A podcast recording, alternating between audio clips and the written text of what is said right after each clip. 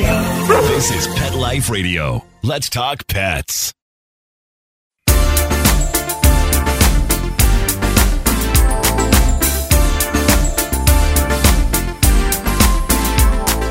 Rappaport to the rescue with award winning animal advocate Jill Rappaport. Hi, welcome to Rappaport to the Rescue. I'm Jill Rappaport, and we will be talking about horses, the well being of them, the people who care for them, train them, love them, and protect them. Today, I am so honored to have two of the most special people in the equine world. In fact, I featured stories on both of these amazing folks in my book, People We Know Horses They Love. They are true animal welfare advocates for our equines. My first guest is Buck Brannaman. Now, if you know that name, and how can you not? The movie, the documentary, The Horse Whisperer, was based on Buck and his training techniques and how he literally takes horses that I believe, and I want to make sure I get this right. He said that people have horse problems. Well, he said it's horses that have people problems, and we'll talk to him about that. But he has trained, retrained amazing horses to make them calm, sweet, and everybody's best friend. And he's truly amazing, his techniques, what he does. And if you saw the movie The Horse Whisperer, starring Robert Redford, you know that that is a true art. And there is only one horse whisperer, and it's our guest today, Buck Brannaman. And then we will also be joined by Neda DeMayo. This woman is incredible. She is responsible for the 501c3 Return to Freedom, an amazing organization that protects our wild horses, mustangs, burros, makes sure they're fed and literally saved from all of these scary, frightening things that are going on in the world right now. Ned is an amazing woman. In fact, Robert Redford is on her board. These two people have done everything in their lives to protect horses.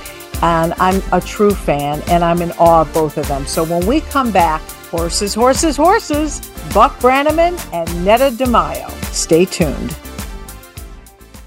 Take a bite out of your competition. Advertise your business with an ad in Pet Life Radio podcasts and radio shows. There is no other pet related media that is as large and reaches more pet parents and pet lovers than Pet Life Radio. With over 7 million monthly listeners, Pet Life Radio podcasts are available on all major podcast platforms, and our live radio stream goes out to over 250 million subscribers on iHeartRadio, Audacy, TuneIn, Stitcher, and other streaming apps. For more information on how you can advertise on the number one pet podcast and radio network, visit PetLifeRadio.com slash advertise today.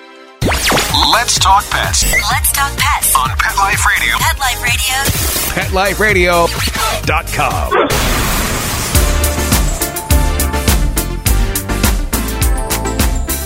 Welcome back to Rappaport to the Rescue. Two of my favorite people. How they ended up in the same place, I can't even believe it. But I am sitting here looking at, and I'm so jealous for all of you listeners out there. I'm looking at Buck Brannaman, the king, the horse whisperer, and Neda DeMayo from Return to Freedom. What the heck? How did you guys end up together in Montana at this conference?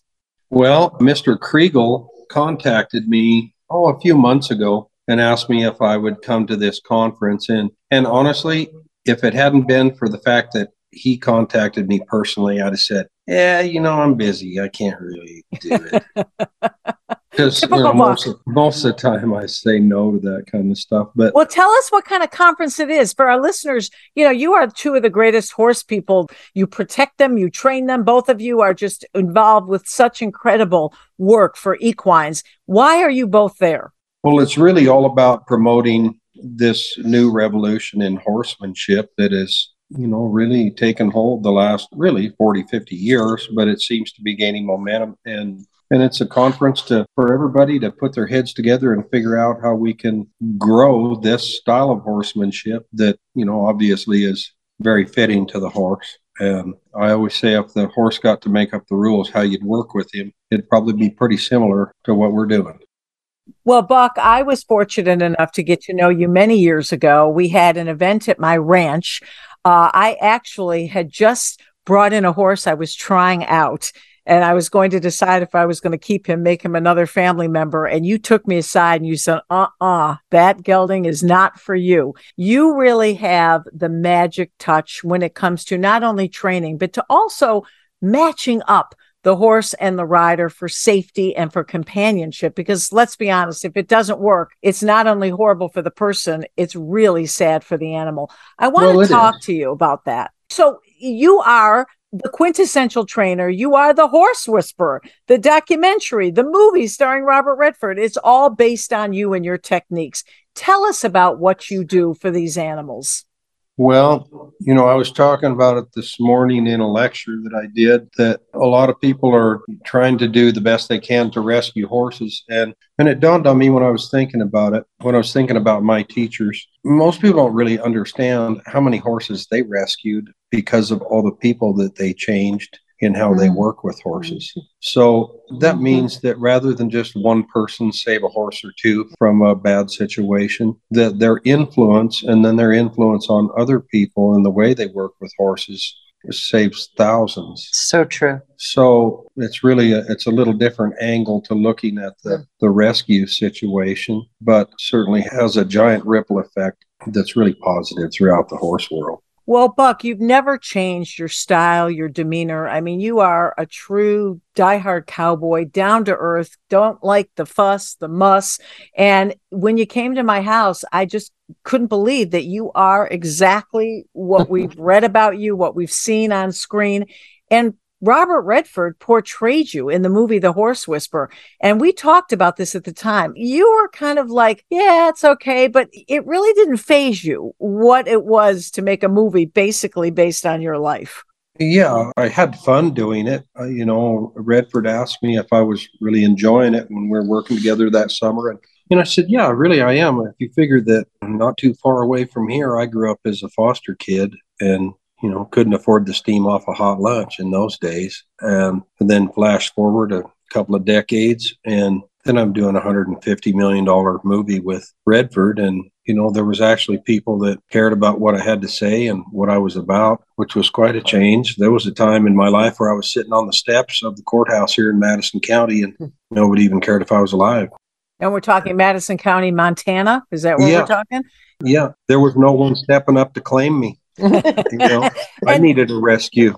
Oh, and what's amazing though, because I interviewed Robert Redford about this movie, and you know, you were the focal point in my book, as well as Bob, I like to call him Bob, was featured on the cover of my book. He really respected and adhered to your advice for this film. He did. Yeah, he did. And it was so it was it was kind of neat that this style of horsemanship was kind of brought to the world on such a huge scale but I was never delusional about my role in it because, like every movie, no matter how good, they always end up in the bargain bin at Walmart. So I I wanted to survive long after that, and the best way to survive is to stay myself, stay authentic, and and uh, not believe all the press. You know? Right on. Well, and then you did the documentary. The, the, well, I should say they did a documentary about you, which was unbelievable. Following, you know, your life and going to these clinics with you, and I learned so much about horsemanship and the connection of the person with the horse. And there's one saying, and I try to remember it for the top of the show here, but what's your saying that I love so much that people come to you with horse problems, but you tell them that you treat horses with people problems. Is that right? Yeah, yeah, that's more or less it. They think their horse has the problem, and it's actually the horse has a people problem. yeah, yeah, that's right. You deal with all sorts of people in all levels of society. You've never changed who you are, and it's only about the welfare of that horse. You really want to make sure that it's the best match, and really, you put the horse first. I do. I do. But at the same rate, Jill, to do what I do for a living, you do have to love people too sometimes you got to remind yourself of that, right, Buck? Oh, no, because I really and truly, I know everybody's doing the best they can, you know, with what they have to work with. So, And you haven't changed a bit. And you're sitting next to a woman who is also so revered in the equine world for the work that you have done, Neda. Return to freedom, saving the wild mustangs, the burros, these animals, making sure they're fed, they're safe, of constantly fighting for proper legislation. A 501c3. Talk to me about your organization because what you've done, and Robert Redford, as I mentioned in the intro, is on your board. You've had incredible struggles, especially during these COVID years, haven't you? Yeah. Thank you for, you know, including me in your show. This is great. And it was really a pleasure to see Buck. A lot of the horses that we've had at the sanctuary have ended up in the hands of wonderful people who are actually students of Buck. And so that's how I know Buck and I ran into him here and I was really excited about it. And I'm here because of Steve Latham's film. It's a documentary called um, Mustangs, America's Wild Horses. And what I like about the film is I was on the panel. So, what I, I like about the film is that he addressed the issue, which is a very complex issue full of emotion and it's very controversial. There's a lot of conflict over the use of our public lands and the resources there, et cetera. And it's uh, unfortunately for the horses, I think, and for most advocacy in general, it ends up being driven by emotion. And right now, the horses, the wild horses in America, all horses, all large mammals, really everywhere, if you think about it, they don't need that. What they need is our leadership and they need solutions. And to do that, we do need to work together. And that means people that don't agree necessarily finding that common ground and working towards solutions that are viable on different levels. And for the wild horse, it's looking for ways that we can protect them on the range, but also off the range when they come off. Because when that wild horse comes off the range and they get into the system of the adoption programs, et cetera, they're not going back out there. So that's when you start to need to have enlightened horsemanship and you need to have people that really do love the connection with the horse and, and, are into building that relationship because we are all social mammals and we thrive on connection and we need that. Like the work with the, what Buck was saying is just, you know, it was a wonderful way to put it. And just the more people that have the skill set and the heart, it's a heart condition, you know, really. All this is a heart condition. And we definitely have it in different ways. And without those components, you know, nothing gets done. But when you have all those components and the right skills are taught to you, you can go forward, and the ripple effect is huge. Change happens in, and you shift consciousness in this way. It, sometimes it seems like nothing's changing, and then all of a sudden you slowly see the changes is actually happening. We're hearing from Neda DeMayo from Return to Freedom, a 501c3. And Lord knows this organization is, is hurting now because of what's gone on in our world. And Neda, we talked about this this summer. Tell us about the cost. What are your yearly Oh, costs you. yeah. to manage and to take care of these animals? And Yeah. let's be honest, the horses that you're protecting are the animals that this country was founded on. Right. So Return to Freedom also operates a sanctuary, and we provide refuge basically for anywhere between 450 and 500 animals consistently over the last 25 years. And, you know, we were the fourth project in the world to use fertility control because I wanted to explore. I thought, okay, you have a sanctuary, right? But what are you really doing? You're just saving the horses you save. But so we, it was important to have an educational component and an experiential component. So we do a lot of herd immersive experiences and we do a lot of leadership development and people from the public, all ages, legislators, whoever, so that they can come out and have their own experience of what a herd is is. Horses live in herds and how they suffer in different ways by the ways that we, we manage them and whether they're domestic or wild. So trying to help people have their own aha moments and to adapt different ways to manage their own horses in their lives, etc. But it's hundreds of thousands of dollars a year Right. to manage this business. Right. So, though we have a lobbyist in DC and we're working on things like ending horse slaughter and finding solutions for wild horse policies that aren't working, we also have the sanctuary to run. And this is expensive. And now with hay costs rising by 41, 41% this year, it's unsustainable. It's really un- unsustainable. So we're really relaunching a capital campaign to raise enough funds to we're looking at a different property. We want to get to an area where it's more sustainable where we can grow our own hay and have you know also share that with other nonprofits uh, that are experiencing hardship so we could have you know make some hay available but also where we can be more sustainable and independent from what's happening in the world the wildfires gas prices It's daunting. It's just daunting Yeah. to hear about what you have to do on any given day, week, or year, and how much you Yeah. have to raise to keep these animals alive. And it's you and your organization. When I hang up the phone from you, I'm literally hyperventilating just from talking to you. And people Uh-oh. need to really no, Don't do because that. I worry. I worry. You know, we're all animal lovers, and people really need to step up to the plate. And it's amazing to me that if everybody would just give a little.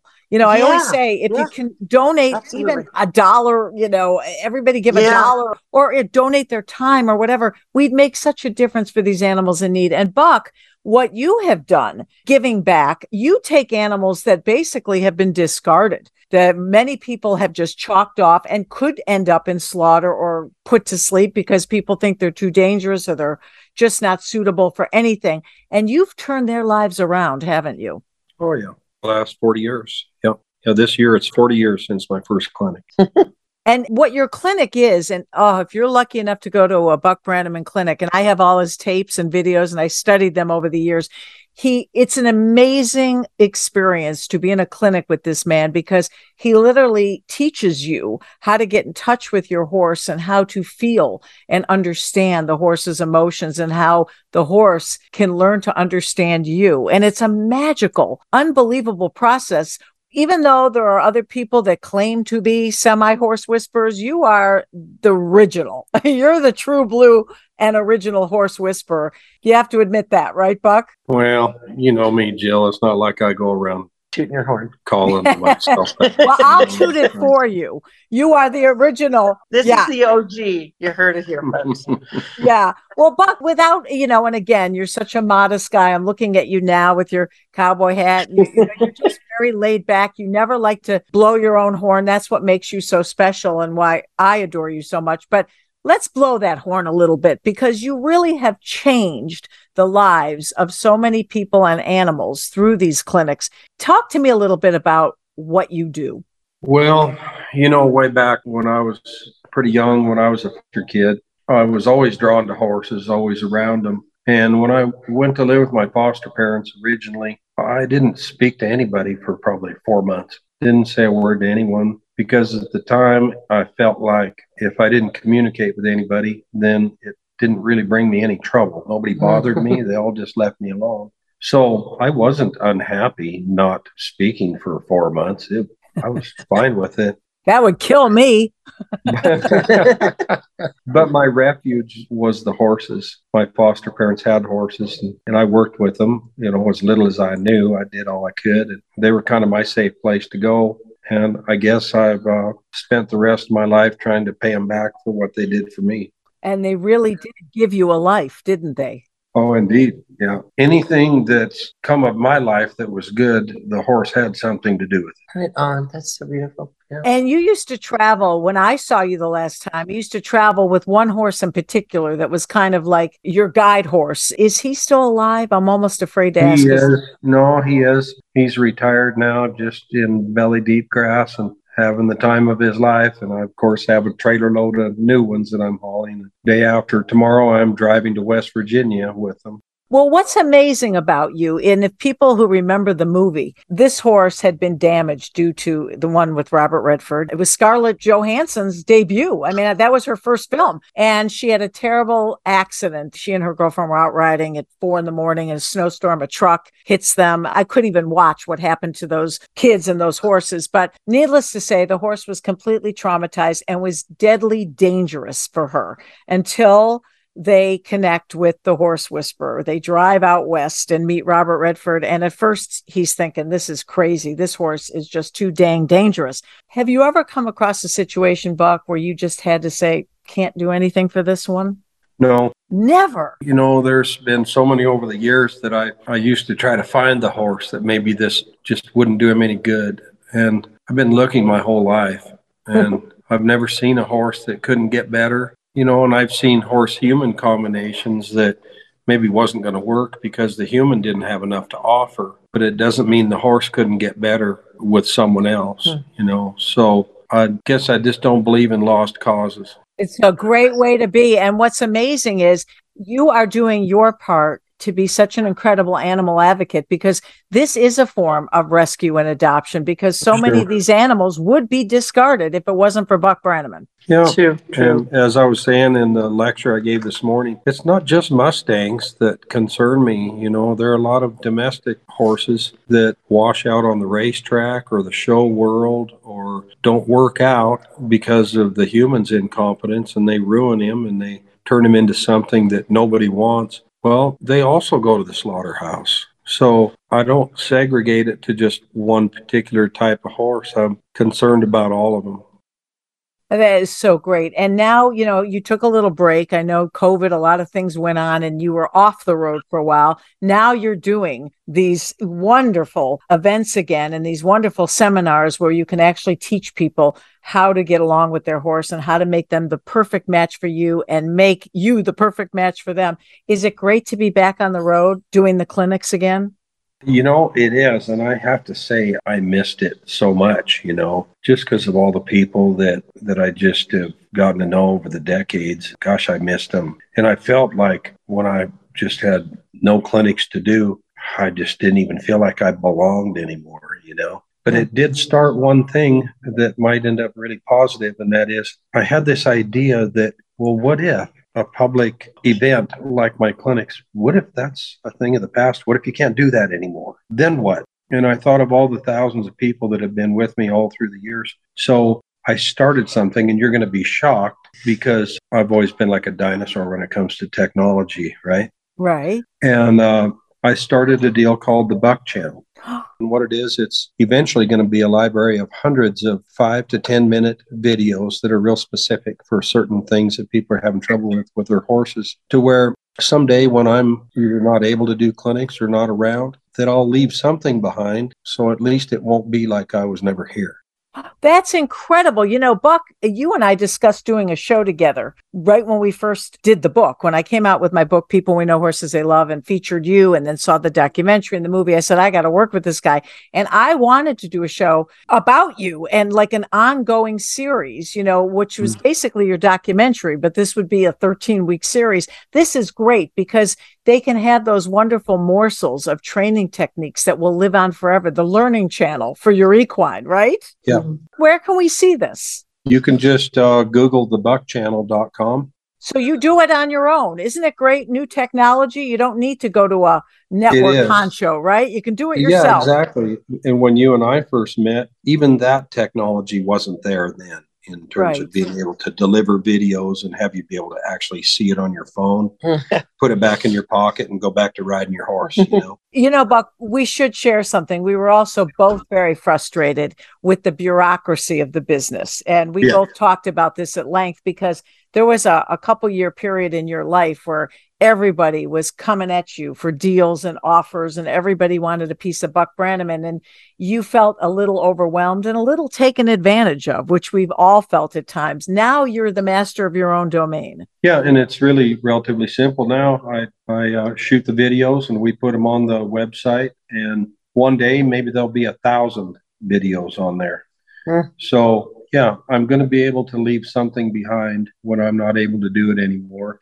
And I wish my teachers had been able to do that, but there wasn't that technology then. So, yeah, I know you're shocked to hear that I'm finally embracing technology. But I want to know what your wife and your beautiful daughter Reata say about this. I love oh, it. I can't believe it. I, I think Reata still thinks I'm a dinosaur. I'm just a reluctant dinosaur.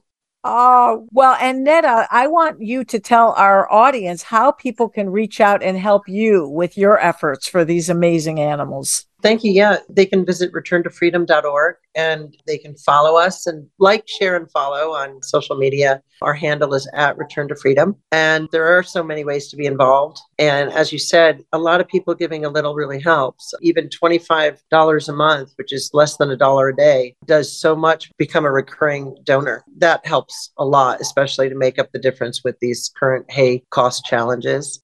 And you have Redford on your board. You have a very impressive board. Are they giving you the support you need? What keeps you going? Well, you know, it's a lot of people doing a little and doing what they can, and then some people giving a lot. And we have a small but mighty team. I'm not alone. And everybody loves what they do. And the daily care of the animals at the sanctuary is it's a never ending job, but we love it. And one of the things that I'm really excited about right now is transforming the way that we manage the land by implementing holistic grazing management methods that we're learning about from Roger Savory. And I'm watching the results of it on some of my friends' ranches, and it's mind blowing, really. And I look at these things as this is the way that we need to be looking at the problems we're facing in these drier areas, especially in the West. And it's not the animal's fault. You know, they're actually part of the solution if you just change the way we're managing them. So I'm looking forward to sharing more of that as we grow and looking at the improvement on our sanctuary through those methods. And we also have a conservation effort. I just want to want to mention this for some rare strains. We have 100% pure and strained Choctaw ponies, and we have some very 100% pure and strained Spanish Mustangs. And a lot of these horses can be adopted. That's what people want to know because even at the Hampton Classic, when I did Adoption Day, and you had a representative there from Return to Freedom, one of my board members. Right. Yeah. Everybody says, Oh, that's such a beautiful horse. But when we ever ask about one of them, we never can adopt them. These horses you can adopt. Yeah.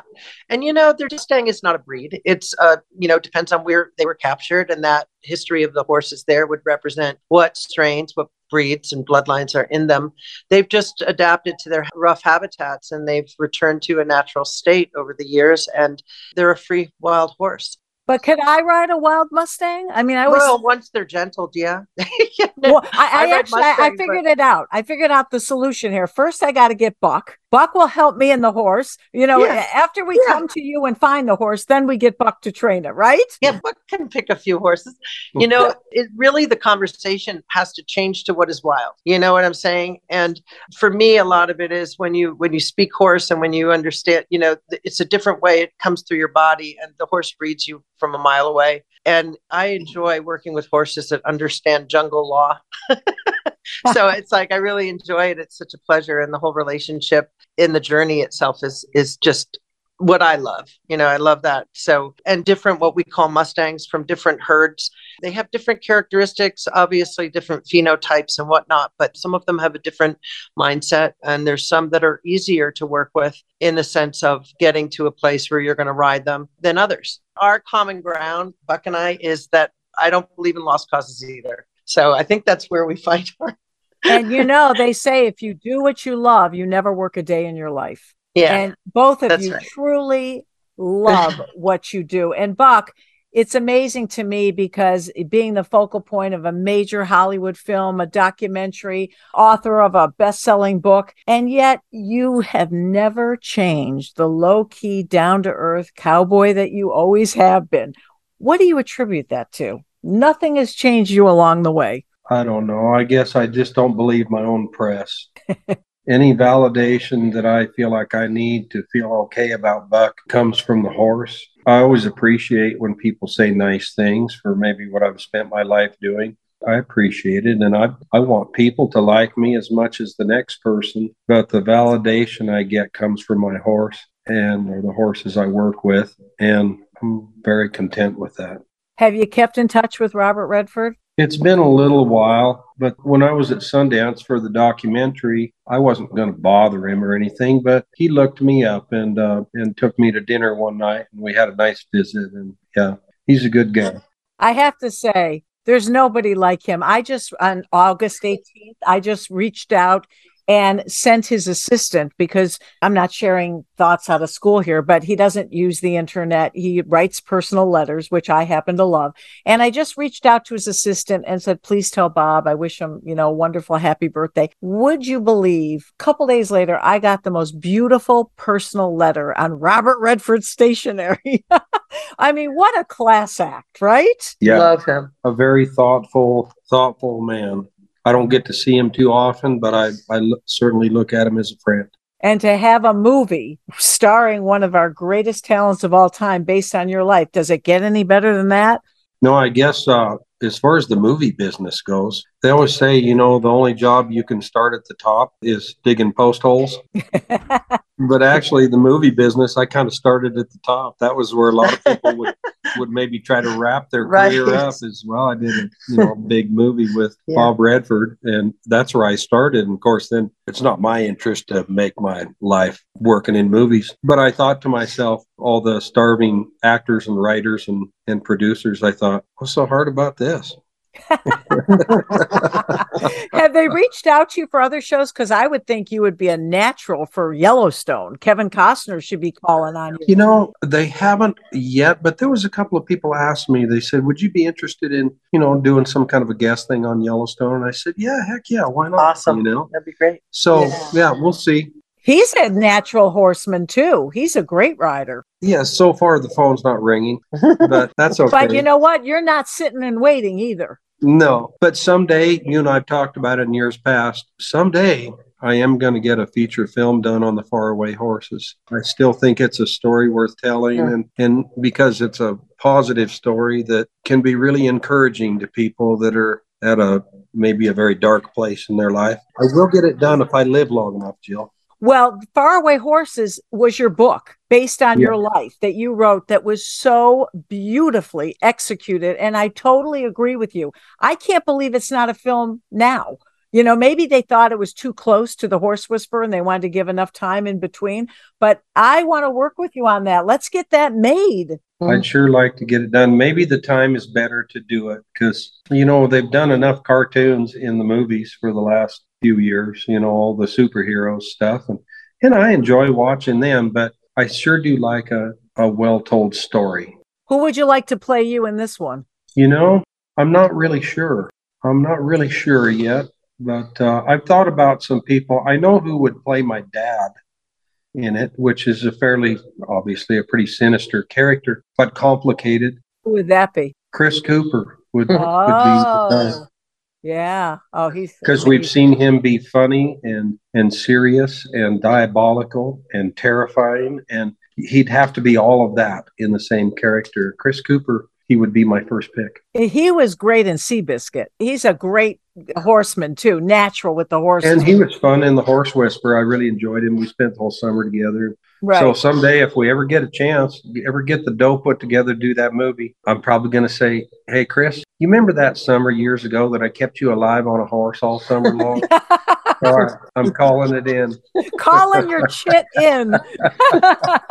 I love it. Well, this has been such a pleasure for me. You are two of my favorite people in the whole world. I go through my book often and I say, these are two people that I want to keep in touch with for the rest of my life. I'm so honored to know you, to have worked with you, and have you featured in my book. What you both do is God's work. And thank you so much today for being on Rappaport to the rescue. The fact that we caught up with you at this conference in Montana and the fact that you both ended up being there together, what are the chances? But thank you so much. Continued amazing work. I love you both.